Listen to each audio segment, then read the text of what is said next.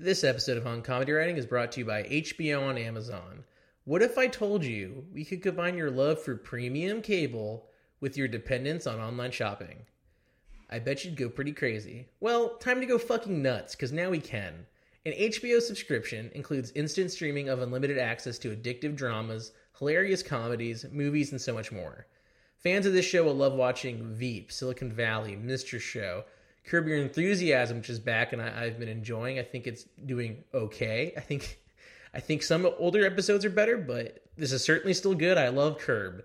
Uh, I like how I put my review of Curb into this HBO on Amazon ad. They actually Curb filmed right outside my apartment in LA like seven months ago, so I can't wait to see the outside of my apartment in the show uh, you know, this should be an ad for Curb. I wouldn't have said it was okay. I would have said it. Anyway, Amazon is offering a free seven day trial for HBO, and you can get it by going to boardwalkaudio.com slash Amazon HBO. After the trial, you get unlimited access to anything on HBO for just $14.99 a month. That's a good deal for HBO. My parents pay for HBO, and I assume they're paying more than that. Once again, get your seven day free trial for HBO by going to boardwalkaudio.com slash Amazon HBO. It's not TV, it's HBO which is brought to you by Amazon.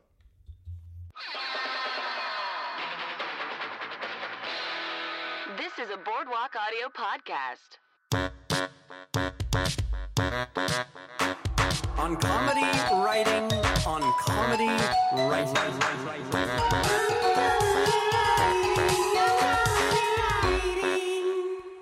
Thanks for downloading this episode of On Comedy Writing, the podcast about the business and craft of writing comedy. I'm your host, Alan Johnson. We've got a great episode, but first, the best way to support this show is by going to boardwalkaudio.com slash on comedy writing. Click the support our artist button and shop on Amazon like you normally would, and I get a little kickback. Before we get into this week's guest, I want to again talk about some of the, the tweets I got this week about the episode. I love getting tweets, and um, it's really uh, every week I get more tweets than usual, and I, I didn't have enough time to really to respond to a lot of the tweets, so sorry about that. But maybe here I'll I'll shout out some of the ones that I've remembered. Um, after I kind of complained, I guess, about uh, my friends being the only people to tweet at me about keeping the sketch pitch, seg- sketch pitch segment, a lot of people tweeted or messaged me, which I appreciate. Uh, OG OG fan Tucker Hutchinson at TuckHutch77 messaged me about keeping the segment, which was nice. Ryan Bailey at Hey Ryan Bailey tweeted a couple of good ideas to me about how the segment could be improved, which is good too. Uh, but my favorite message was from Alex uh, Schlzen at Alex Schlzen I don't know if I'm pronouncing that right. I realized I'm bad at at pronouncing last names through this podcast. But he tweeted at me, "I think you should keep the part where you pitch your sketch ideas, not because it's educational, but because I can tell you hate doing it." And I think that's uh that's good enough reason right there, you know. Uh, in the last episode I recorded, which is coming out next week, I did do a very bad sketch pitch again, uh, and uh, you know I made it kind of awkward. It's on me. So apologies for that. I've got a little break from the old uh, NYU factory. I'm going to use some of that time to uh, think of good sketch pitches, and uh, I'm going to deliver them better. I'm going to become a better man during this break. Uh, and the episodes coming out, uh, not in the next few weeks, but uh, like a month from now, those episodes are going to be, oh, they're going to be great. our guest this week is David Phillips, a really funny guy. He's worked on two of the funniest shows on television, in my opinion, in Rick and Morty and Brooklyn Nine-Nine. So it was really cool to talk to him about the inner workings of those shows. If you like this episode, check out the episode with Neil Campbell, who also worked on Brooklyn Nine-Nine. So here is David Phillips. David, thanks for coming on the show. Thanks for having me. Uh, where, where, are you uh, from originally? I grew up here.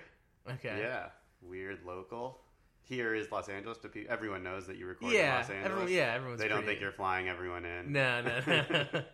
Uh, what part of like Los Angeles? I grew up in Beverly Hills, California. Nice. Uh, the mean streets, rough, rough streets, rough roads in Beverly Hills, in between Sunset and Santa Monica. Does anyone want to know street names? Roxbury Drive. Rox- oh, is that like uh, Night at the Roxbury? It's that... a, it's exactly like Night at the Rock. No, I mean I don't even know if that was why they came up with that name because it's there's no it's Roxbury is like a normal like yeah. Uh, suburban level Mm. like residential street. So I think uh, it just has you know Roxbury's a name. Yeah, yeah. But anyways, that was my where I grew up. Uh, were, were you uh, into comedy when you were like growing up? Yes, I was very into comedy. uh, definitely why I got into it because I didn't know it was a job before. I just was like, this is what I love, like watching and stuff, and then slowly, you know, I don't know how ahead of the question I'm getting, but is that Oh well, like uh, uh, uh, what kind of comedy I was into? yeah, like what you like uh, watching? Uh, I was into the most impactful on me was probably SNL and Conan. Uh, when I was even younger, probably The Simpsons, and I don't know. Yeah, I guess that would be considered younger, even though uh, there was just constant Simpsons on all the time and syndication and everything. So I watched a bunch of Simpsons, and as I got older, a little bit like high school, Strangers with Candy and Oh, Mr. yeah. Show, and uh, of course, like the standard sitcoms. I was a big Seinfeld and Friends fan, and uh, of course, I guess I should just say, of course, Friends. Even though I don't think everyone in comedy is a big Friends fan necessarily, but everyone definitely watched it. Yeah, Friends is a is a weird show. Well, for some people I know, like I used to know, would be like Friends is better than Seinfeld. Ooh, I That's- like. I, I'd like to take on that debate. That's uh, I think that's sa- and crazy. Do you It's- think you think Friends would be better than Seinfeld? I don't know if I believe it, but I feel like I could argue it. Interesting. Yeah. I was just I, I would say that uh, I think Friends had a, a more uh, standard sitcom premise and was like doing already well trod territory and still somehow was able to make it fun and unique and interesting and do cool new things with it. Whereas Seinfeld, which is what it deserves credit for, did an Yeah. entirely uh, new thing. So it discovered a whole new thing. So it shouldn't be penalized for that. But because of that, like almost everything that Seinfeld does story wise is like now immediately hacky. Though like then Right, it was yeah. not. But a lot of the like tying stories together in very coincidental ways and stuff, which was which is amazing. This is gonna make it sound like I don't like Seinfeld, but just for the sake of argument, uh, I think that there are some things that we like fantasize about Seinfeld that we like kind of knock Friends for, whereas both deserve credit for different reasons. But Seinfeld's better. End of debate. Seinfeld's better. Uh, were you uh, doing any comedy stuff like in high school? Uh, good question. I definitely like did it without realizing it. I guess I wasn't actively like this is what I want to do and knowing that like I was doing it, but at any opportunity I had for like making a video for class or something, and then once I was in high school, like you know you'd always get like assignments for like a Spanish class or whatever, and then instead of like writing an essay, it was like trying to make like a dumb funny thing Yeah. or a sketch or something. At the time, I didn't realize that's what I was doing. And then my like junior year of high school took like a film class, even though it's like you know very little requirements, and kind of turned that into a way to make like a fun film and enjoyed the pro like the dumb little like it's essentially what you would do now putting up a YouTube video, just like messing around with your friends, making a really bad movie, and just having fun. What So- what uh, what was like the short film about? It was. This is like it was a combination of me wanting to make something fun and me being a asshole to the teacher because the teacher was like, okay, like strict rules, not longer than like eight minutes, and make like a real thing, and don't you know, don't like make something like astronauts in space. And then I was like, okay, it's going to be much longer than eight minutes, and it's going to be about astronauts. Those were like the two requirements I came up with right off of her anti requirements. So it was about kids in astronaut school. It was a it was Limitless. Do you remember the movie Limitless before Yeah. before Limitless? they it was Whoa. like about astronaut school and they were taking drugs to help them study and they were being very super competitive. There was a Russian astronaut, an American astronaut, and it's like the dumbest, most like makes no sense, but it was just a lot of like tropey stuff, like making fun of different random tropes and then just literally things that don't make any sense, like long three minute music montages and you know. But it was it ended up at a at a lean twenty minutes. Oh my God. Maybe two to three three minute montages. Well, I can't. I was having a lot of fun with what I was learning on those editing programs that we had. Like I think it was like very early stages of iMovie, How- and it was called Crazy Pills. Crazy Bills. Crazy Pills. Oh, Crazy Pills. Yeah. H- how much time did you spend making a twenty-minute video? I mean, not not a lot of time. Oh, wow. I mean, too much time for how uh like bad it is in reality. But like, I would say it probably takes less time to make a 20 minute video and more time to like cut it down and actually make something like Yeah. succinct and good. So like, it wasn't like I was like, ooh, it's not right yet. I have to make more stuff. It was just. I probably shot the same amount of scenes as everyone did for an eight minute video, but they were just really long and unnecessary and, you know, just dumb, dumb stuff. But it was like a, it's like a thing of realizing like how much, like just kind of chasing what is fun about that kind of Mm. process and realizing like, oh, that was fun. Can I do that again? And, but I, uh, to this day, have never made anything nearly as good as Crazy Pills. Uh, so, so where did you go to college? I went to University of Arizona. Okay. uh, one of the higher learning establishments of the state of Arizona. um, and I was there for, you know, the four years, which is a very short amount of time for most students to go there. Oh, I, the, classic five year track. I do. I did have a friend who went to University of Arizona and did go for five there years. There you go. That's the standard. So I really excelled there and managed to get out of there in four. And I kind of got out of there in three and a half because my last semester I did an internship in New York Oh, what was your internship? at Conan. Uh, oh, wow. Yeah, that was like the ultimate.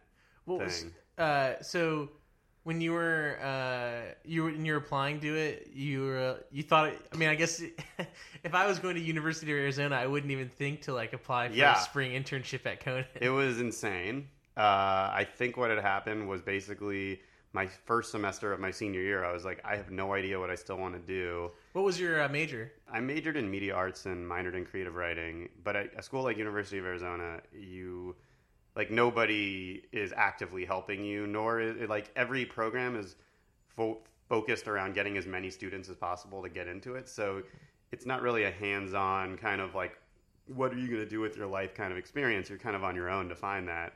Um, and so somehow I just kind of got struck by like, what am I going to do when I leave here? Like that was just crazy. And I was like, if I really actually want to chase this comedy dream or some some sort of TV thing, like I need to know what that even is. And I was looking online, just looking at shows that I loved, like trying like typing in like Conan and searching all that stuff. And an internship popped up, and I applied just blindly, and got a message the next day because it was like the end of my first semester, and they're like, "Do you want to? Can you interview for this over the phone?" I was like, "Sure." They called me, and they're like, "Okay, can you start in like a week?" And I was like, "Oh, I thought this was for like the summer." They're like, "No, you have to like come out here in like a week." And I immediately was like, I don't know if I can do that. The second I, this is such a long, boring story, but it's at least a an insight into Arizona. I was like, I'm not sure I can do that. I walk into my the counselor at Arizona to like see if I can get credits and leave for a semester early. And it was like they had never seen a student before. It was like no student had ever asked for anything. And it was almost like you walked into this like empty, vast hallway of like people that are like, go, like cheer, like you have to go, just go, we'll figure it out. Like they were like re- literally could have did everything but fly me to New York. Like it was just so they couldn't have been more excited to see a student like want to do anything. and that just turned into this very like amazing lucky experience that my parents were like yeah we'll let you go to new york and i was you know working there five days a week like just seeing it exist uh like oh this is a real job like all those types of things you need to learn because you don't really know what those are you just watch the show so you don't you know just seeing how it works from the furthest away possible like especially the show that you like grew up obsessed with it was kind of cool Yeah. So, so what would you uh, what would you have to do? Like, what were your? Um, I was a research intern, so it was a it was like a, a full time internship as opposed to like the interns that like will go run around like and grab stuff. Uh, and those were like part time, and they would like be at school while doing that a day out of the week. Um, so I was in the researcher's office, culling all of the information for the for the guests, and there's like two or three interns, uh, two or three researchers uh, that essentially put together these huge packets for the segment producers to then cull and like wi- like like minimize down into like a few questions they want to talk about or ask about. So I was the bulk information provider that then like handed over packets to the researchers and they kind of it just sort of slowly started getting widow- winnowed whittled, whittled, Whittled, probably. whittled yeah. down from my giant packets. But I was like on like LexisNexis and all those things, like just tons of articles about every and like reading every celebrity pop magazine at the time. And but it was cool. They would let you like watch rehearsals and just all the little things, like knowing what how the show got made was very exciting. Yeah, so, you, so you, like every day you got to watch like the rehearsal with Conan. Yeah, That's you, insane. Like, they started. I, I don't know if that was new when I got there, but they started kind of letting four interns like sit in the audience while they did rehearsals, and even if you didn't get to do that, you could watch it on the live feed. Um, and you didn't get. I didn't really get any insight to the writing process, except for you know sometimes they pitch ideas for the segments.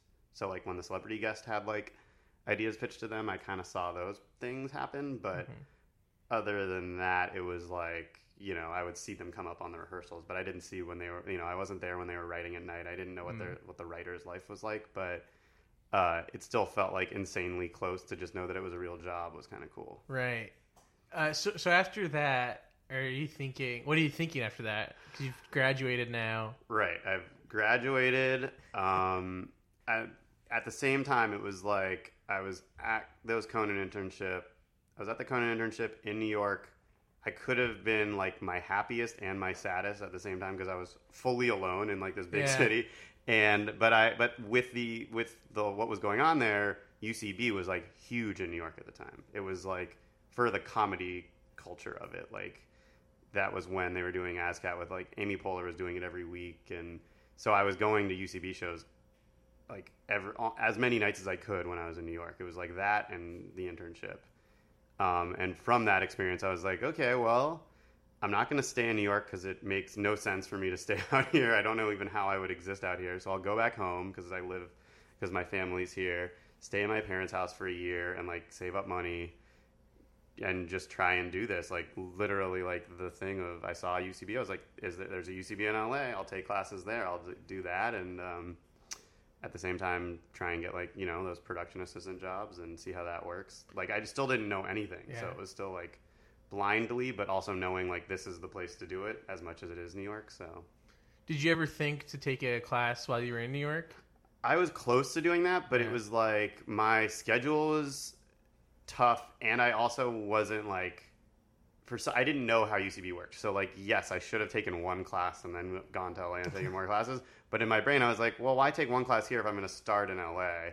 Oh, so I I, was like, even I think I was also putting it off too because I was a little, you know, all the different types of things that you go through of like, oh, am I really going to go after doing comedy? Like, am I, you know, it took a little bit of pushing myself to really throw myself into that the UCB world a little. But um, yeah, it seemed like oh, I don't even know. I don't really want to perform necessarily. So all the improv classes I wasn't initially like drawn into, but then once I got out here, I was like, okay, that's the way to do it.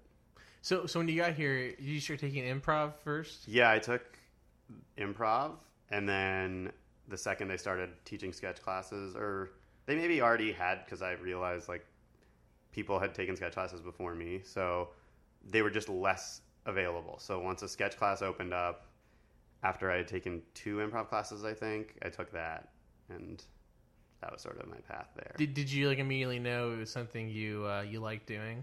Yeah, the second, I mean, it, that was another thing of like, I didn't think I was necessarily good at it yet, but I knew that I wasn't terrible, and I also knew from watching shows there, I was like, this is, you know, the place that I would want to do this. It seemed like, at the time, a very like exactly the place that I should be and wanted to be in terms of like who I thought was funny and who I thought was like the teachers that I thought were like the people that I thought were funny and really good were also teaching classes. So that was like a cool thing. Who who were your teachers? Uh, Neil Campbell was my Sketch 101 teacher. Uh, Johnny Meeks was my Improv 101 teacher.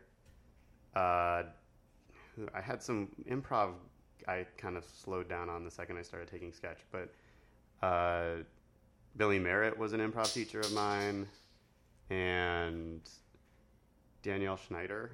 And then 301 was like a mixture of subs, and I can't remember. I think it was Sean Conroy, but I think he was like immediately like had some sort of health thing, and so I, we had subs every every week. But uh, yeah, that was kind of the. So you only took one sketch class? Is that how it worked back then?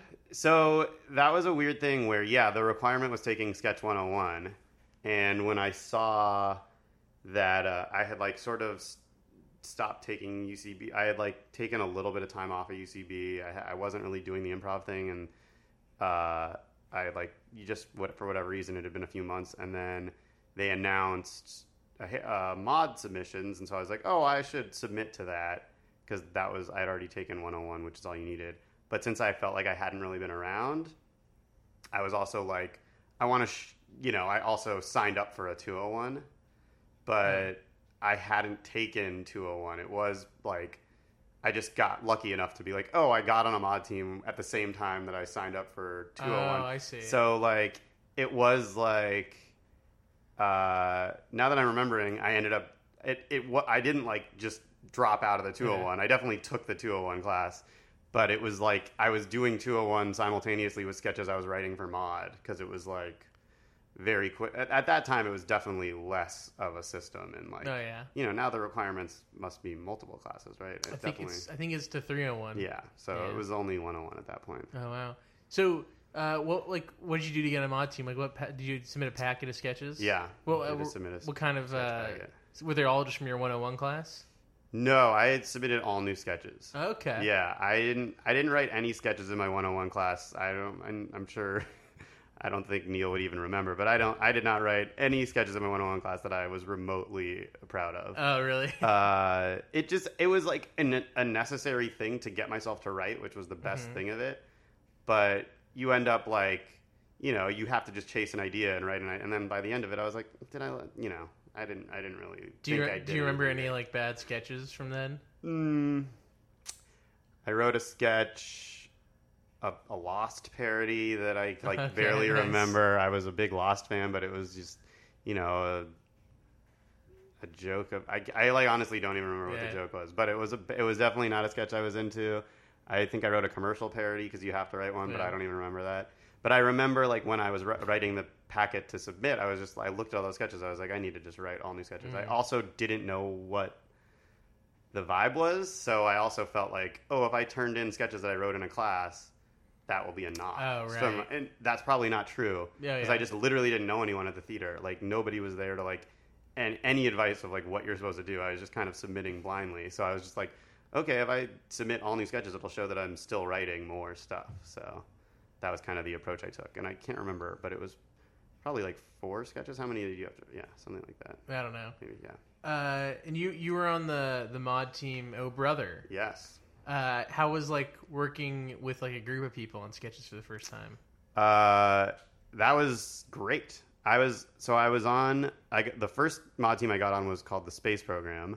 We were on for a year, and then we got dissolved and combined with uh, like a few people basically left and a few people added, and we kind of dissolved into Oh Brother, and uh, that was like just like I'm sure anyone's experience with Maude. That was right when it was like starting to at least get how to write, like start getting a little bit better at writing sketches. Like the first stuff was just volume, like challenge to write as many sketches a week because all your other teammates that you're just getting to know are also writing that many sketches. So you just feel like before you have a bond with them, you're slightly like, oh, I want to show that I deserve to be here. So it, it went from not even necessarily like health, healthy competitiveness, more like healthy proving yourself with like these group of other people that you really want to like get along with to like, oh, starting to form a, a team voice together because you're like, after a year of doing it, you're like, oh, this is kind of what I bring. This is what this person brings, and you start, you know,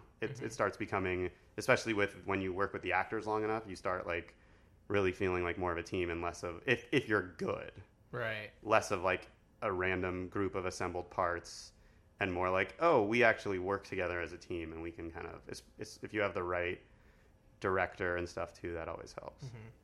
Uh, how would you like uh, get ideas for Maude? Good question.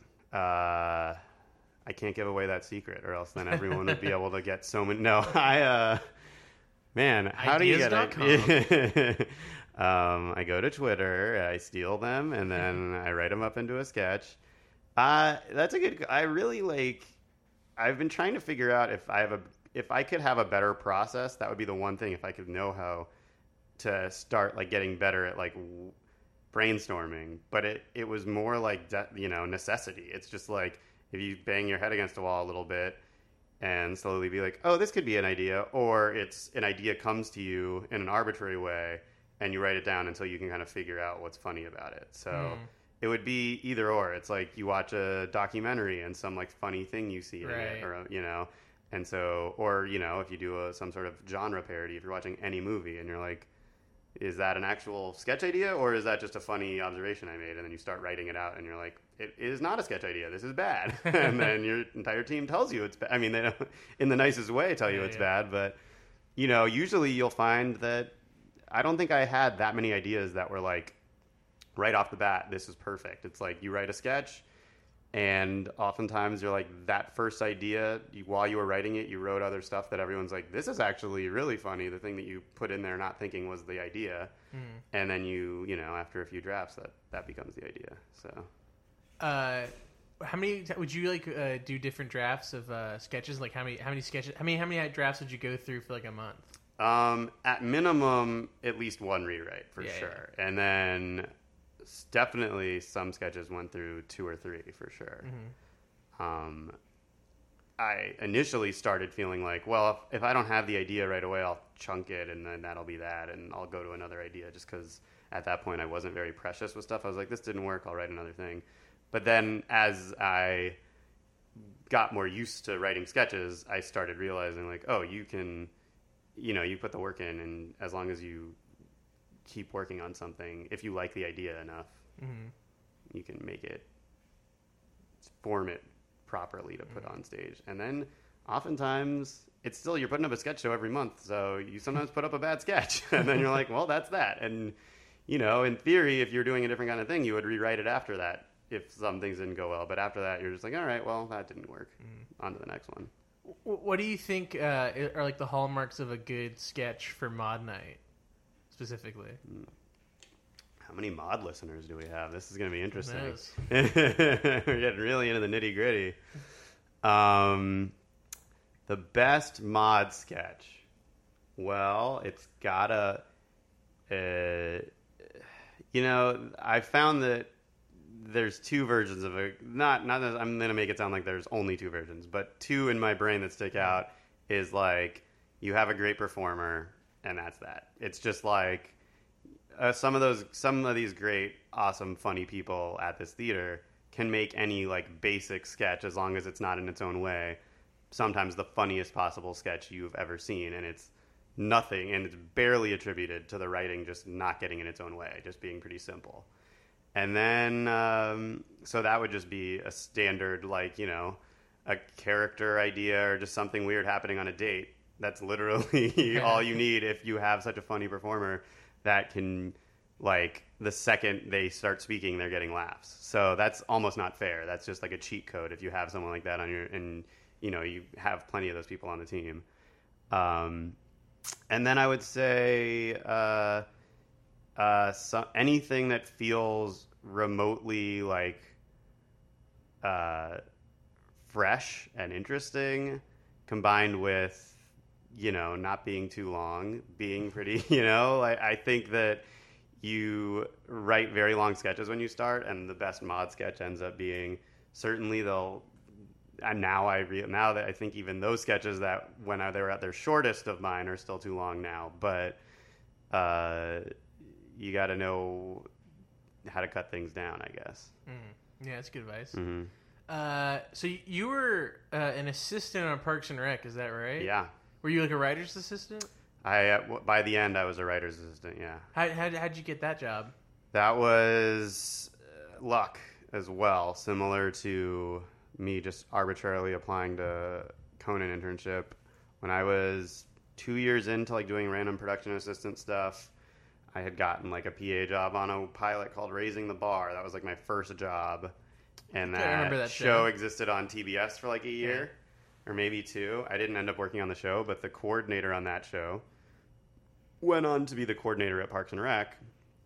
I had no idea. I hadn't seen him in two years. I was then PAing on a different pilot, but on the same lot as Parks. they had just fired someone. He saw me in the hallway and was like, "Hey, are you free? I need a PA." Wow. and I hadn't talked to him in a year at least. I was like, at that point, I was kind of tired of PAing, but at that point, I also was like, uh, similar Conan mindset. Like, if I could work on a show that sounds exciting or cool or be around it. So I, that was just luck of right, random, arbitrary time in a hallway, getting that job, and then within a few weeks, someone in the writer's side leaving, like Mike's assistant.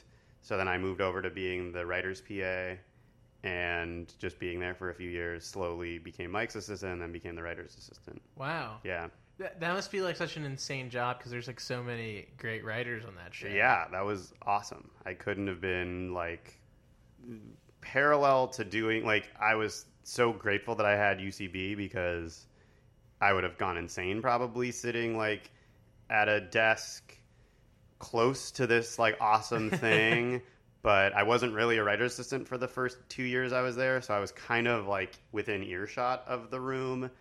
Uh, but in that same time, I was like, well, uh, you know, doing a bunch of UCB stuff. So I think that helped. Like, a, I was kind of close enough to it to feel like I was learning, but also I was a little too far away to get any satisfaction from being there until. I, so I had to kind of get that from doing comedy elsewhere. So it was this weird thing of you will drive yourself insane if the only thing you do is be an assistant. And you'll also maybe drive yourself insane if the only thing you do is ucb so you need a weird combination of the two. What would be like a typical day as a writer's assistant on that show? um that was um getting in at like 10 o'clock uh sitting around talking for a half hour sometimes an hour for not about nothing and then depending on where you're at in the season either just talking about like pitching ideas for episodes or or pitching more specifically an idea ideas within one episode idea that uh, mike would have decided was what he wanted to do for this current episode.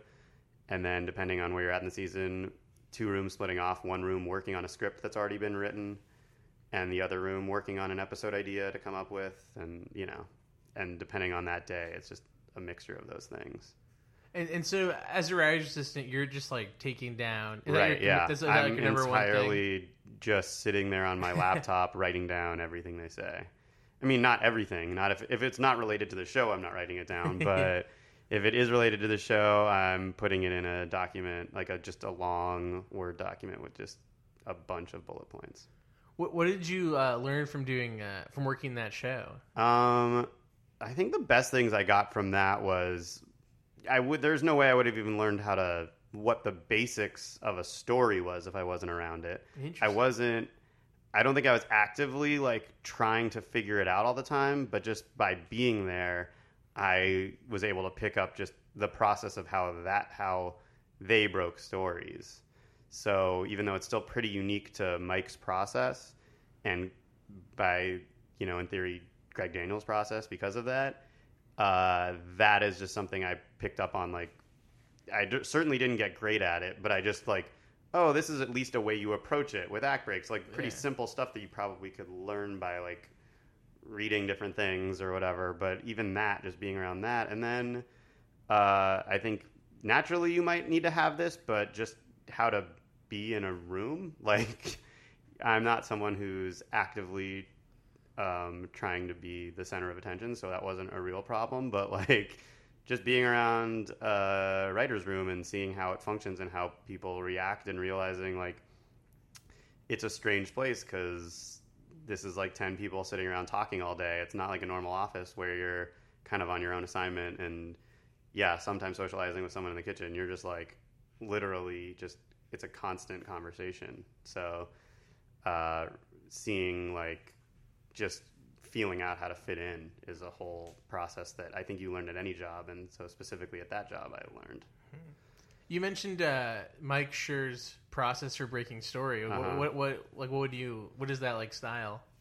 I mean, it's so interesting because like I wouldn't be good at like condensing it into the tenets of like this is how a story is told, but just seeing how to have an empty bulletin board and writing out cards for each beat of a scene of a story and the act breaks was something that like at very basic uh, story structure was something I didn't know. So seeing like, okay, so this is the idea I like, you know, whether the idea comes from just a funny thing that's going to end up happening in the story, or the idea comes from like they're gonna, you know, uh, uh, Ben's doing uh, PR for the Harvest Festival, and he's super a, a terrible, like you know, gets super stage frighty and nervous all the time. So then once you're talking about that, you're like, okay, what are the beats of that story? Ah, okay. and every car for their process, which changes at every show. Like I've did, been on other shows, so like everything's kind of the same, but everyone writes things up a little differently, you know. So just every and I was there kind of when Greg Daniels was there a little bit, uh, in and out, and he had a very he you know it's his it's they all they have the same process together, but the way that he needs to see something was different than the way Mike saw stuff. So like Greg would see things much more strictly in like the specific beat of the story. That's all I need to know what's happening. I don't need any other information. I don't want any of the jokes in it. I want like the bare bones of what the story is so I can understand that it works. And uh, that's that was like an interesting thing to see. And I still don't have the ability to do that, but I was like, okay, this is like certainly something that they're good at. So the more you do it, the better you get at it. But Uh, and then you were working at uh, Funny or Die. yeah, Uh, how did how did that happen? Um, so I worked at Parks while I was doing UCB stuff and while I was at on Maude, and then after season five of Parks, I left. I quit, not in a angry way, just in like, a, okay, I've done my time here. Everyone was awesome.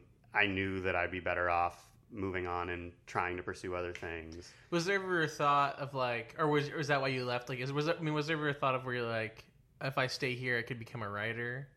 So I never had that thought. Yeah. I don't know what the reality of it would have been. I almost, you know, aggressively always thought I would have to do it on my own. Whether that was true or not, I'm not sure because uh, everyone comes at it differently. A lot of people will stay at that job and be like, I'm going to keep asking for a script, you know, that kind of stuff. And like all those different paths work. And just for me personally, like it didn't fit for me. I was just like, I know I'm going to, I just had this feeling whether it was right or wrong, like I knew I was gonna have to leave and find myself my own job. And I was like slowly, you know, whether I had confidence in that, I didn't know, but I had a feeling like I had to test it out. So my first job that I got actually was on Robot Chicken, Oh, okay. and that was just through a blind submission of sketches. Um, I didn't know anyone there, but then this like you kind of just see how everything kind of spins into another job. But then so I was done at Robot Chicken because that's like a temporary job in a sense. Like they only every they work in cycles for the season. With with Robot Chicken, uh, how'd you even like know where to submit the sketches? Did like someone from UCB That was tell you? through an agent. Oh, okay. Um, I had like been doing UCB and having been at parks, you know, you'll randomly, whether this happens to everyone or not, like an assistant at the time, he was an assistant, came to my UCB show, he started asking me to read my stuff, and then we got a better relationship. And he was like super good about giving me good feedback with a pilot I was writing. And so he would just send me when there was a submission. It wasn't even like, he wasn't an agent yet. I don't, and so it was more just like, hey, here's I can just send this in if you have, you know, he was. It was a little bit more serious than that, but it felt uh, like you know, you know, you start getting traction, and then you'll start, you know, getting representation, I guess. But that was at a point where I was like, he was definitely sending me out, and that was just an you know, he sends like, okay, so we're going to send a sketch packet. That's essentially the requirement for that. There was nothing more than that, and I already had a sketch packet, so it didn't have to be specific to Robot Chicken. what, what was like uh, the writers' room like at Robot Chicken? Uh, that was the most unique one I've been in for Oh, sure, okay. In terms of, um, had a. I mean, now looking back on it, it had a vibe in a weird way of like, um, almost a newsroom or like a magazine writing room because there wasn't a lot of pitching back and forth. That happened once you were rewriting, at, like once the whole show was kind of compiled. But it was mostly writing on your own and just writing a ton of sketches every day. So you're just essentially writing a word count of just as many sketches as possible. Sometimes you get an assignment, but sometimes it would just be like kind of games. It would be like, here's properties. If someone can crack the property, you get points today. You know, like kind of just like a fun little challenge or something.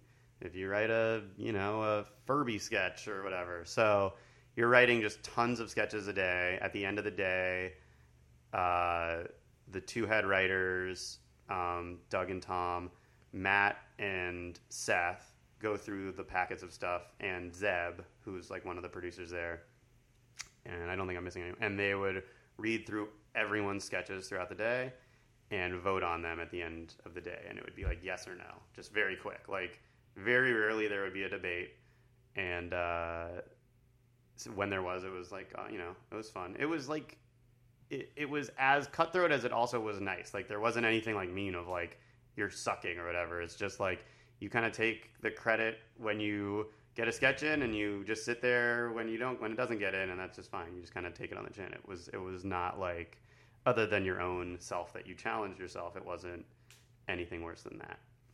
And, and Robot Chicken is a is mostly uh, pop culture sketches. Yeah. So is that like uh, easy for you to, to do that? Is that was that kind of something that you were good at? That had an adjustment period for me because Yeah. I went from writing really, you know, a lot of sketches, but not short, quick, like get the joke, do it one more time, and get out kind of mm-hmm. stuff. So it took a little bit of time to realize like what was the most effective sketch to get into the show, what was the most effective that I found funny, not just writing for them, because you kind of needed to figure that out. Like there was a weird moment where I was I started writing stuff that I found funny, but not towards the show. Like not with any mindset of like how to get because I didn't know how to get stuff in. Then I was like specifically pitching just because like this is what gets in, and that still wasn't necessarily the best way to do it. And then you slowly find your own like okay, I need to find this funny, so I'm writing a funny thing, but I need to know that like they're not just going to put in anything into the show unless it fits the mold of what mm-hmm. needs to be in the show. So that kind of took there was a learning curve for sure and they're super patient with that anyways and so i felt like really uh, they were really good to me there. Like i got to work on you know eight or nine or ten episodes. I can't remember how many it was. But uh, that was like a really good process. And i would not if i didn't get that job i wouldn't have got rick and morty. And the funny or die thing was you asked about funny or die. That was ucb related because my teammate brian safi uh, worked at Funny or Die, and they had a who's a, a good friend of mine now. He had le- he was leaving. Nick Wiger left randomly, and they just had a. They were always rolling through people on the staff there, and uh, they needed to hire someone for like a week. And so I had written a sketch for Brian at that point to film, and he filmed it at Funny or Die. And after that, they were like, "Oh, well, how do, why don't we just hire David for the week?" Because like that sketch kind of was fun. It didn't. It hadn't been released yet, but like they saw that it went, went well, and Brian was like, "Yeah, you could bring him in for a week." And then at that point, it was such a it was such a weird place that they kind of if they once they hire you at that point, everyone's like they kind of forget that you're hired, and you kind of stay there a lot longer than the week. it's gonna happen, and it'll probably happen. So basically, I was there meant to be a week, and at the end of every week, they're like, "Yeah, you, can you stay next week?" And so I was there for not that long, but it was probably ended up being a couple months for sure. Oh wow, two or three months.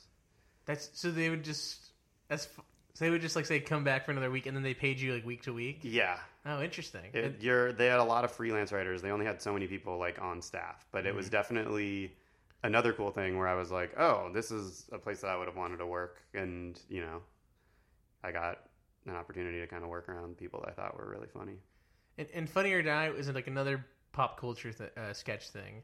So did like going from Robot Chicken like help you for Funny or Die? Was it? Do you find it was completely different? It was really different. It was all like, yeah, you just did. I mean, the most different aspect of it was like you didn't even know how to. I didn't even know how to do stuff, and I was the only person. Everyone had been working there uh, longer than me. Even if people had started kind of semi recently, it seemed to me that everyone knew what they were doing, and I didn't. So that was a lot more just like, how does anything even get made? I, I didn't know. So there's a learning curve for that job also, and. uh Because writers have to produce their sketch, right? yeah, you kind of you get to do whatever you want, but you also then realize like that isn't always the best way to get something made. You there are certain ways to get something made that were different than others, and that uh, I can only speak to my like very rare, small amount of time there because that that place has changed a thousand different times. So I think that the it's constantly changing in terms of how they're getting stuff made and how writers succeed there versus you know what they're what the what the best way to get a good sketch on was always a, a thing that changed. I think. Uh, and you made the video, the first gay bachelor. Yeah. That's uh, that's such a funny video. Thank you. Yeah, that was the video. That was the video I was talking about that got me hired. There, Oh, okay. I mean, I don't even know if that video specifically got me hired there, but that was the one that I like because I was on a team with Brian, and I was like, "Hey, can we make this? I think this would be a funny idea." And so then I I pitched it to him and wrote up a quick version of it.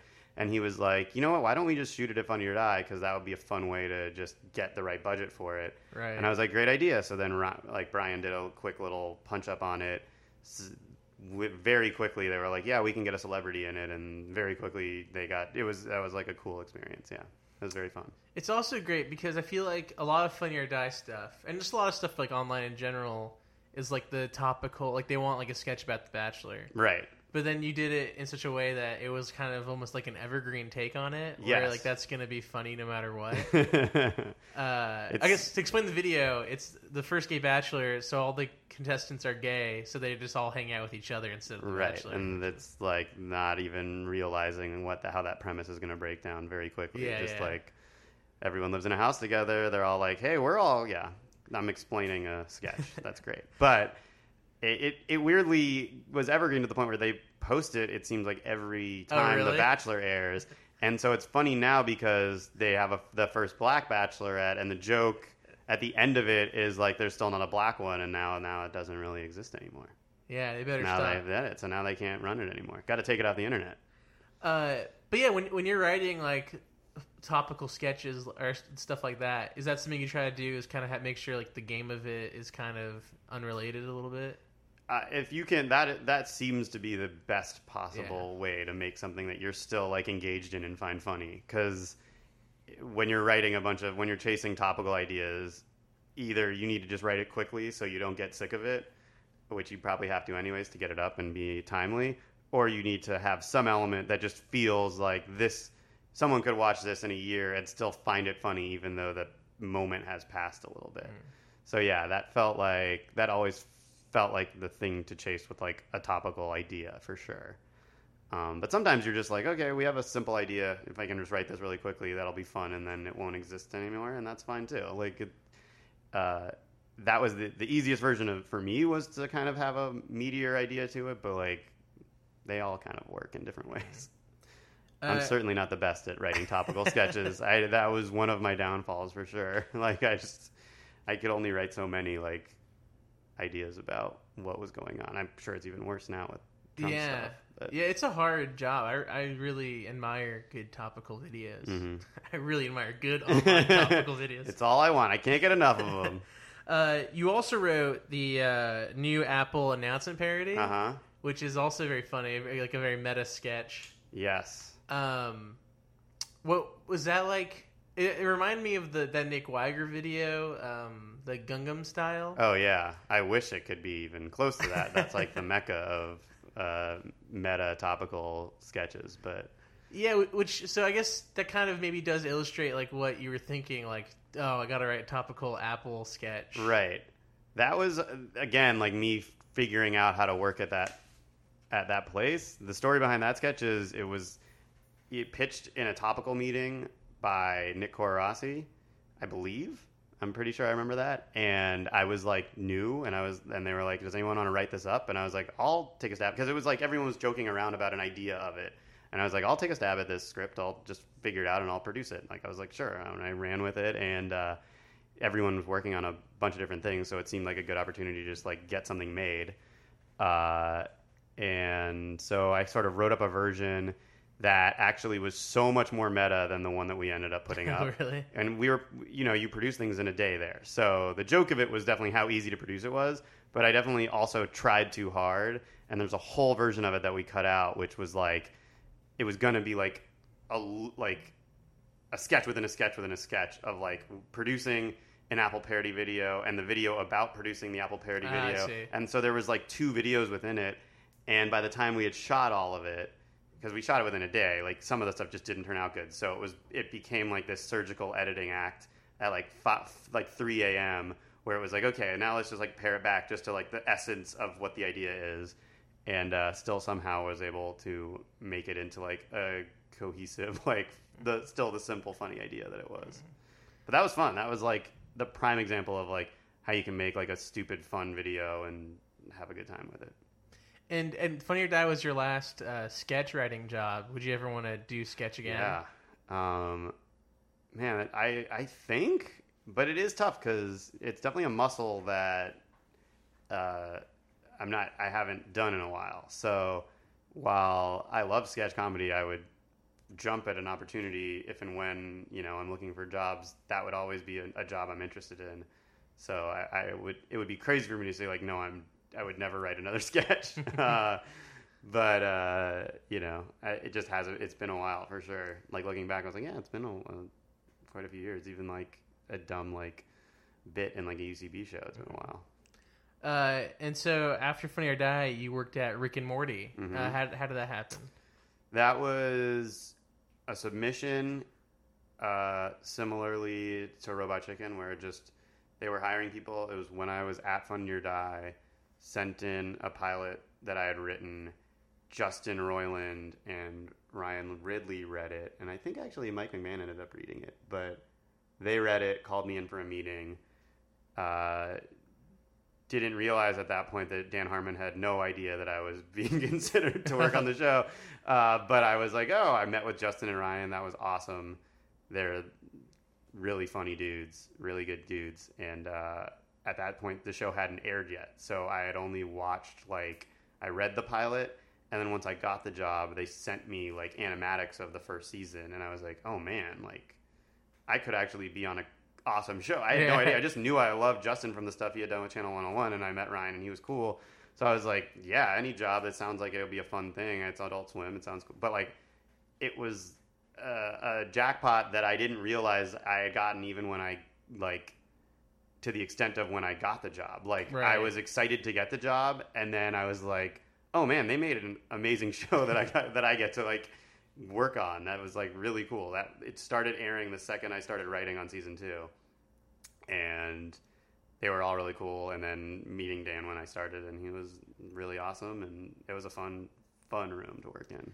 Uh, you said you got you had a pilot. Was your Yeah. pilot um, animation based? You know, looking back on it, I think it could have been. It wasn't when I wrote it in mind. Like there wasn't anything signifying animation. There wasn't like any crazy stuff in it. But it was a high concept. You know, back when like it was a high concept pilot. So I think like it could have been interpreted that way. I don't know if they did interpret it that way when they Mm. read it, but it definitely. Thinking about it, I was like, oh yeah, could have tweaked it a little bit and mm, like exp- done animation with it. When when you're using a pilot as a sample, are you thinking uh, this should be like high concept because you're trying to get like attention for it, or are you just trying to write the best piece of writing you can do? my experience with writing that pilot was trying to write what I found funny and also a concept that I wouldn't get sick of right away. Mm. Uh, but that I would say would change again if I was trying to get hired right now. Like at the time, high concept shows weren't like as exhausted as they are now. So like I probably wouldn't go in and want to come write a high concept, you know, it was a post-apocalyptic comedy, but so that's like sounds so hacky now. With like Last Man on Earth nailed it, but it was you know that's the best version of that you could do. So I wouldn't necessarily do that now. But at the time, I was like, oh, this feels like it felt fresh enough that I didn't feel hacky, and I also was like excited about some of the ideas that I had for it, like just funny ideas. And so it was kind of starting around there, and write it, get feedback on it, actually turn it into a story that makes sense. And uh, my goal for that wasn't to get it made, so it was always going to be just a showcase of writing. So it was going to be like, could I show that I write jokes? So like, and could they be jokes that people can laugh at if, as long as the story makes sense, so it's not too confusing? Like those are kind of the really basic goals for writing like a spec pilot for me. I was like, make it so that it's not confusing and people don't have to like struggle knowing characters' names and like who's doing what. And then also, as long as there's at least a joke every page that I'm like think might make someone laugh or an, a funny idea in it. So, so when you're writing uh, a pilot that you're not trying to get made, you're just using it as a, as a sample.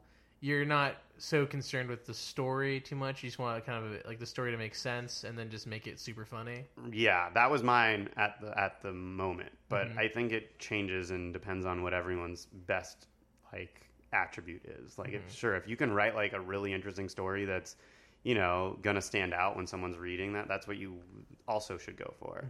So the two things everyone's gonna be looking for is uh, is this making me laugh and is this compelling? Like, those are gonna be two mm, of the most important aspects. So you kind of want to get everything else out of the way. You don't want it to be, you know, think that you're writing some like brilliant story and then you realize it's like so overly complicated. Like a 30 minute comedy doesn't have to be too complicated. Uh, but certainly, if that's if you have a skill when you're writing, I mean, you're trying to get your first job and you think you can write this like amazing story, go for it. It just it's like oftentimes the best samples I've read are like simple, interesting. You still want to have like an interesting premise, but if the story is like you know a, you know a, really trying too hard, it, ultimately you're going to be getting too complicated for like what is going to be a very what someone's trying to just have an easy time reading your script. Uh, so, what was the writers' room like at Rick and Morty? Um, it was great. It was uh, would basically pitching on ideas, really open, endless ideas for what the show could be. Because at that point, they had written a full season, and there were some things that they wanted to do, but it was a lot of open-ended pitching of like, "Ooh, how do we want to do this?" And so the goal became, well, with our first episode, let's not try and break the premiere because uh, that's gonna. There's a lot of stuff they wanted to like figure. We wanted to figure out like how they were gonna get out of the finale of season one, and they're like, we don't want to get immediately caught up in figuring out the logic of that yet because we know it's gonna take a while. So the first episode we broke was the one that I ended up writing, which was just like let's just write a, like a standard like fun sci-fi adventure episode. Have fun breaking that story. It'll like kind of keep things going, and we won't get stalled on breaking a really complicated story potentially. And so that ended up happening um, about a month into it, and you know the process just became like you you know anything could be pitched. It was like a very open, fun room in terms of like once you got into the nitty gritty of breaking the story, there were certainly like things you needed to figure out, but at any point, any kind of comedy idea could be pitched and get in there. Well, uh, and I know Dan Harmon is very big on the story circles. Right. So is that something that you guys are, are very much aware of in the room? Um, I was definitely playing catch up in that regard. I mean, they knew it better than me. I, I was the only new writer there, so everyone else had been there season one.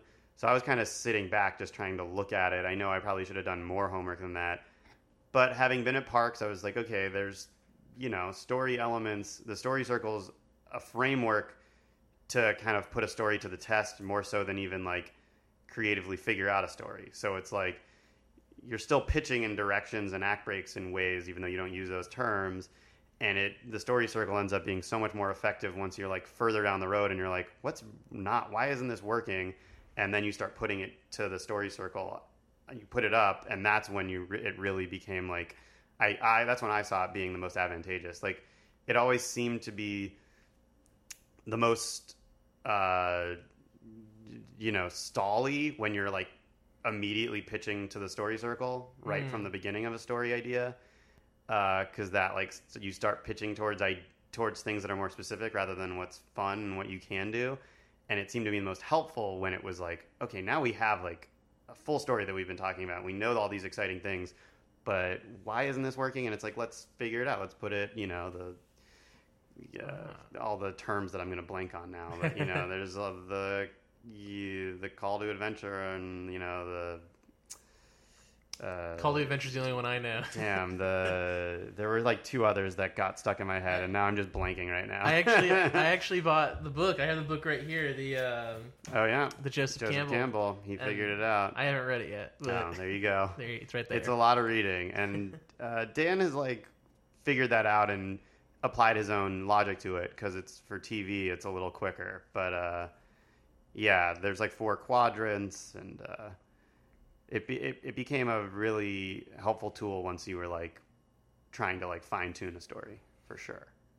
uh, what, what was it like working with Dan Harmon? awesome. I have, yeah, that was a really fun place to be. I uh, got to like see this like show that was in a bubble, like just starting to get uh, like seen. So you were kind of in this like cool place where everyone was like, "Oh, this show's being watched, and we have like a fan base," and it's still like you know open ended as to what the sh- what the ideas can be. So he was like uh, a really uh, fun person to work with, uh, albeit I in the long run it ended up being a short lived time because I worked there and got an offer to work at Brooklyn towards the end of season two when I was working there, and unfortunately had to leave to go start at Brooklyn because like it was starting a little earlier than Rick and Morty was ending. But um, uh, yeah, it was. I have nothing but like positive things to say about that experience. It was.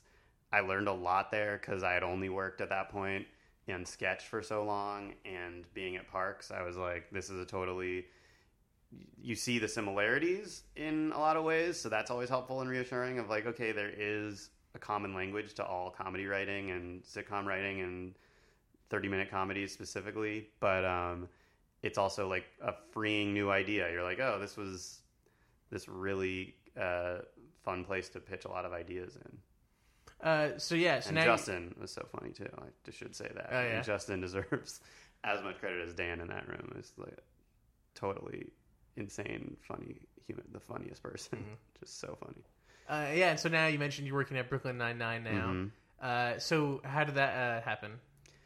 That was, yeah, pro- the culmination of all the things we've talked about in here. I mean, because yes, I knew Dan and Mike from working at Parks.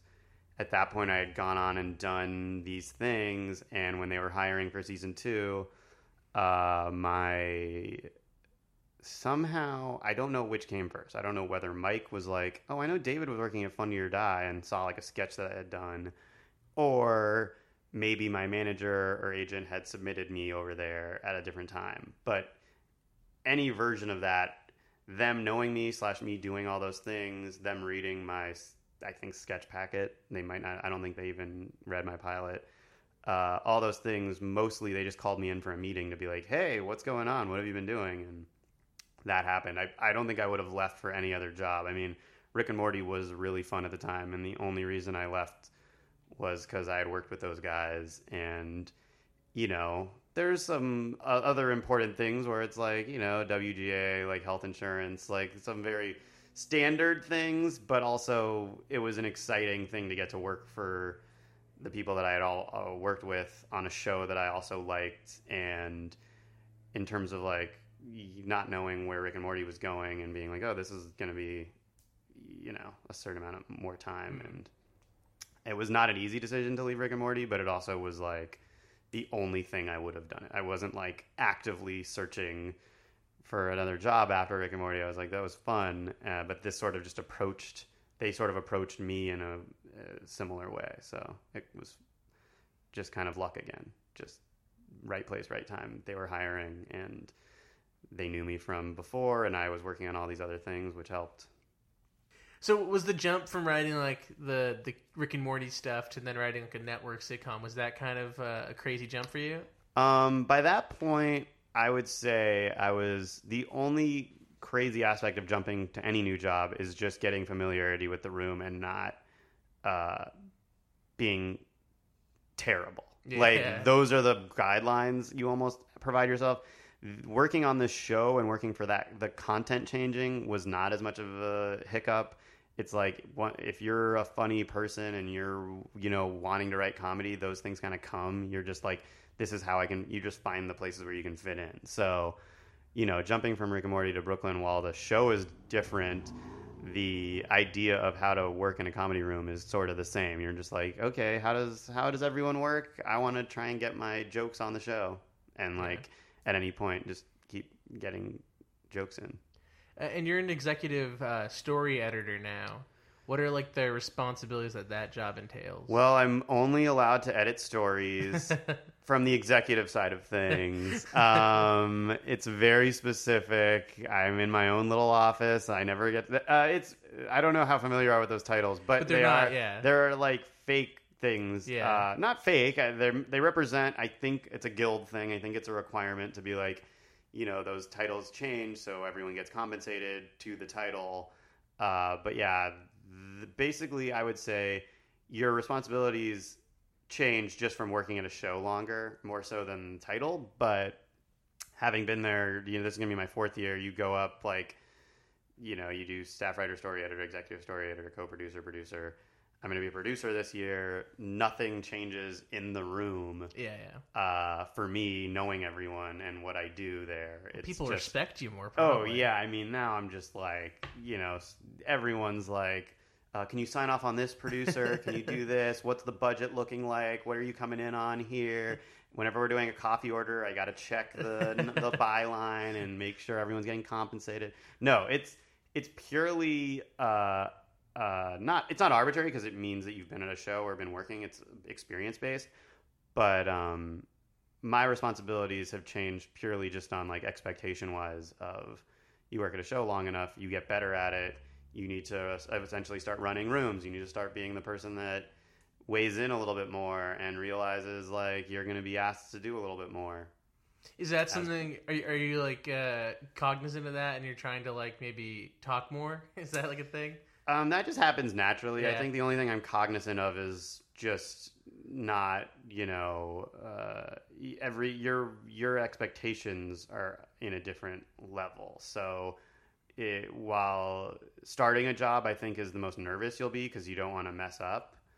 The easiest, ultimately, time I will ever have is at the beginning of a job when the expectations are as low as don't be a nuisance and contribute a joke every now and then, you know, and you can always if you're good enough, you can exceed those expectations, but at some point you're like, "Oh, you need to like bring more value to that at a certain point if you're, you know, working a few more years into it." So, What what what are the hallmarks of a good Brooklyn Nine Nine episode? ooh, well, you got to have Jake in there. and he's got to be doing a case. Uh, no, um, I would say the a, a good one would be dependent on whatever your taste is. Uh, but a successful, like easy to break one would be if you could have Jake being active, having a very clear thing that he wants, and then from there, just a really a funny pitch for at any point in the episode. It turns out it's like a pitch can a funny pitch can start the idea or it can come later, but you know any version of like my I think my favorite episodes are always unfortunately you can't do them a lot. It's when you get something out of character from Holt. If you get something out of character for Terry, I love anything with Jake and Charles. Like usually it's such a character based show, so I feel like a hallmark for the show is as many characters together or as as little uh, separation between stories. But you just can only do those so many times. Um, Spec- that was a really broad and not specific answer. I should have just been good. like, "Oh, when Jake uh, met and Jake and Amy kissed." uh, spec writers take note. yeah, write a spec of Jake and the gang all having fun. It must be hard to write a spec of a show. I mean, Did you ever have to? Did you ever write one? I ended up never writing a. I Oh. only wrote pilots. Well, because they don't really matter anymore, right? Yeah, I think it's probably a good exercise. I happened to never take a class where they had you do it, so I think that's when I would have done it. And at times I was like coming up with ideas to write specs, and then by the time I was an assistant at Parks, I had written one spec pilot just out of my own purposes, and then I was like, oh, it's very clear that everyone's only like writing or reading pilots, so Right. that's when I just started writing pilots. Um, it felt like less of a waste of time, even though it's the same waste of time. You're never going to get the pilot made, but it definitely. I can see the value of both. I'm now like, I think it swung too far the other way because it's very hard to write a good pilot. So so many pilots are bad, even just professional ones that get made. It's just very hard to write a good pilot for a show. So maybe like a spec of a show, as wasteful as it is because it never gets used, is the best way to be like, oh, this person doesn't have isn't tasked with coming up with intriguing characters and all this stuff. They can just show that they're capable of doing what the job is, which is Right. writing for the show, being able to write funny jokes, and like that's kind of the requirements of what you're gonna be. So I kind of am, uh, or it usually don't. You don't usually write a spec for the show you're applying for, Right. but just like writing In a for voice. any voice Yeah. of another show. Yeah, it does make sense that that would be the thing they'd hire you for, but I guess Yeah. not. I, guess I don't know why why it shifted the other way. I mean, I do in the sense that it seems more like eh, everyone has a voice and you, you know show what you're going to bring to the room or whatever. But the more I you know will read a pilot here and there, I'm like, it's just really hard to write a good pilot. Yeah. Like that's an expectation of especially a new writer, like a younger writer. That's even a crazier expectation. Uh, so what would you like to be doing next? Oh man. Um, hopefully, uh, write a spec for Modern Family. no, no spec writing. Ten Uh, seasons in. yeah, I'm finally get my Modern Family spec finished. Um, that's an interesting question. I am very happy with where I am, so I do feel like not like feel lucky that I'm not like of the mindset of like God, I got to get something done. But I mean, probably my next thing would hopefully be either working with more people that I really like. I mean, that's I feel like I've been really lucky to only work with really good, funny people that I like. So I've been spoiled in that way to the extent where that's kind of become my goal now is whether it's my own show or someone else's show, just working with friends or uh, people that I find to be like engaging and awesome. If I can just keep doing that, it's really fun. So, uh, ideally, at some point, my own show, but it's not something that I'm like laser focused on right Mm. now for sure. I'm not like I got to get this thing made.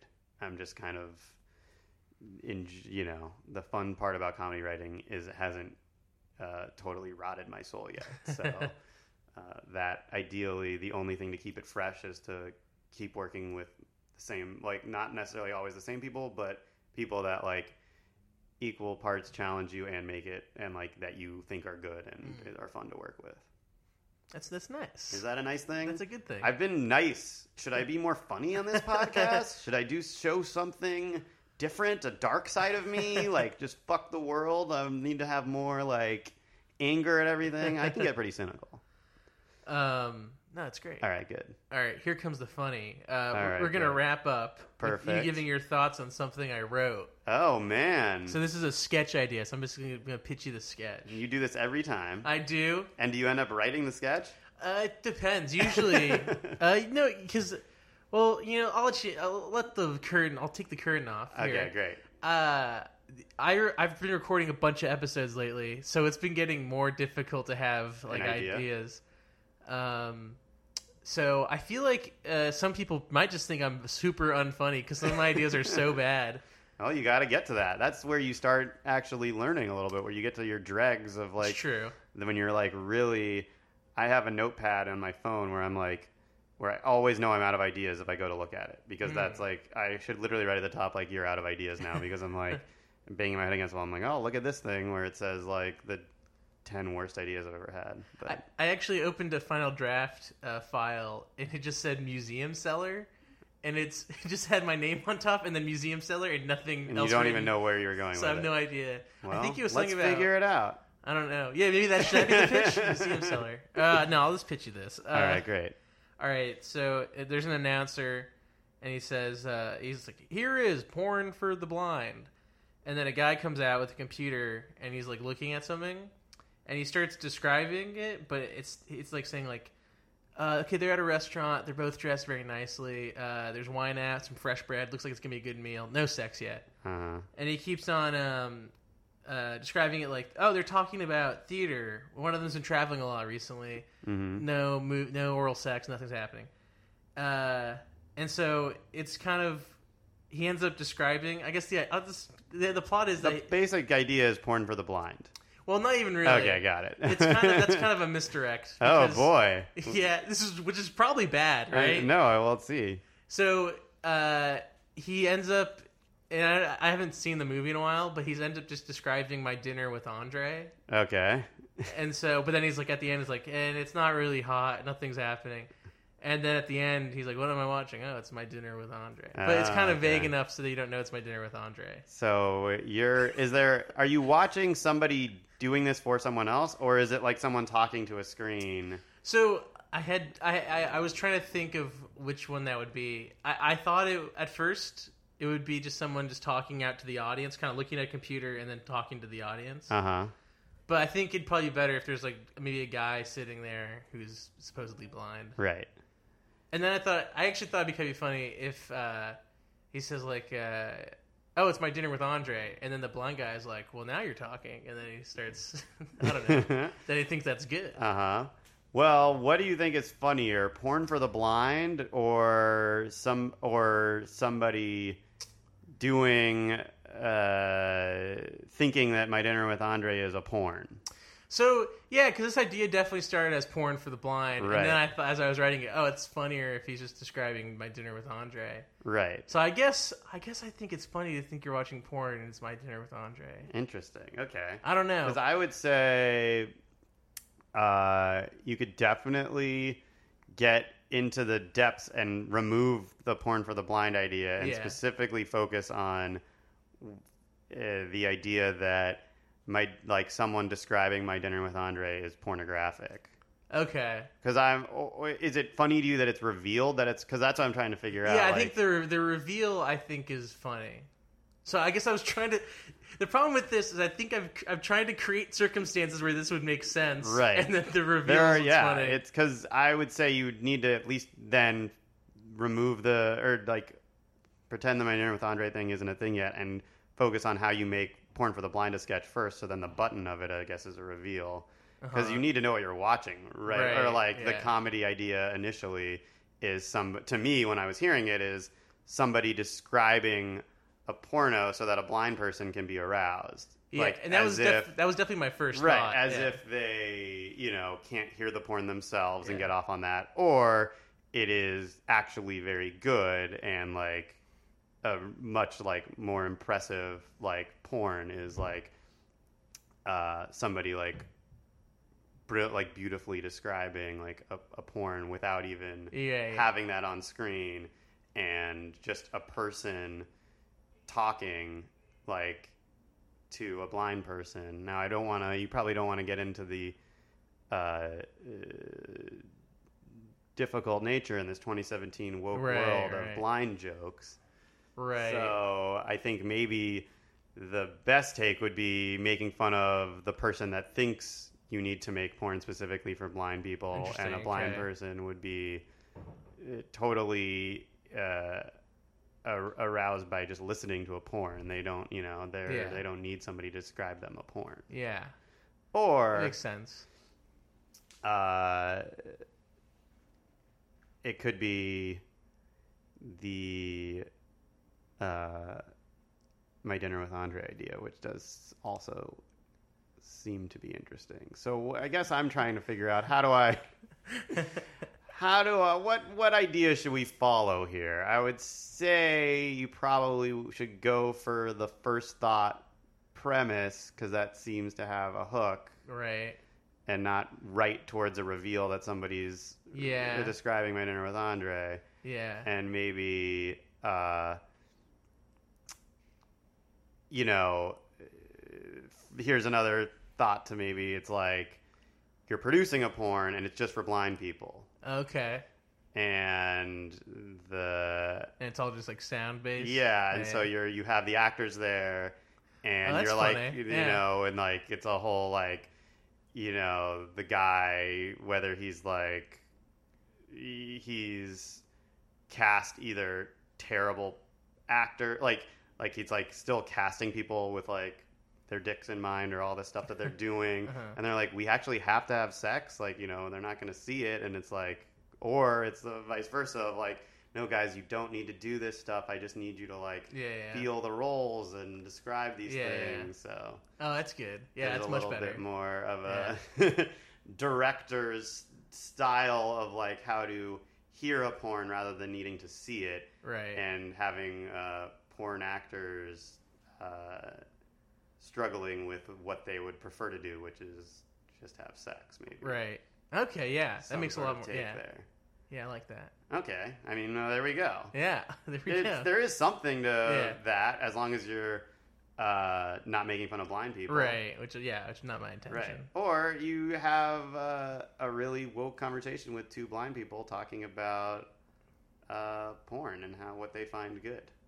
In real life or in a skit? Yeah, I mean, uh, you know, that's what comedy is now. Just Yeah, yeah. truth. Just people being like, "Oh, I really liked this porn." I can Yeah. tell, you know.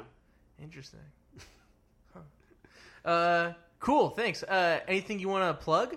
Uh, definitely write porn for the blind. I would love to plug that coming to the internet. This uh, uh, Coming God, to the community yeah. section of Funnier. Oh man, that was I was really sweating there trying to figure out that idea. Um, did what should I plug? Uh, Brooklyn Nine Nine, check it out. Rick and Morty season three premieres tonight. yeah. That's exciting. Yeah. I haven't even seen it, so that'll Yeah, be fun to see yeah. how that is. Uh, and uh, yeah, that's about it. You can find me on Twitter at a David P. Plug something for yourself. Hey, listen. Plug to- in NYU.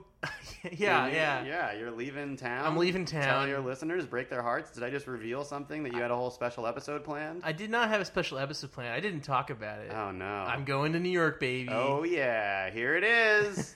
this taking the podcast with you. yeah. Oh wow, it's gonna have a whole new slant out there. Whole Gonna new, different writers. pizza. Yeah. pizza and Instead of smart water, just uh, pizza. Oh yeah, just pizza, no water. It's just gonna be pizza. uh, well, I know New York. I proved it. well, thanks for coming on. Hey man, thanks for having me. It was nice to uh, be here.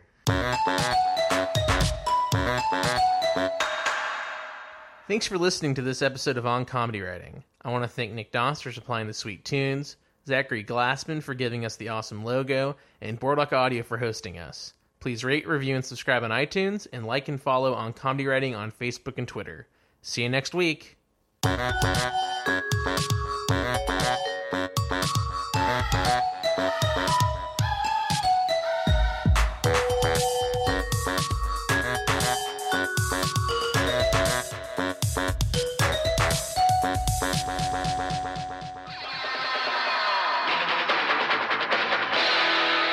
Been a Boardwalk Audio podcast. For more information and shows, visit boardwalkaudio.com. Don't forget to rate and subscribe now.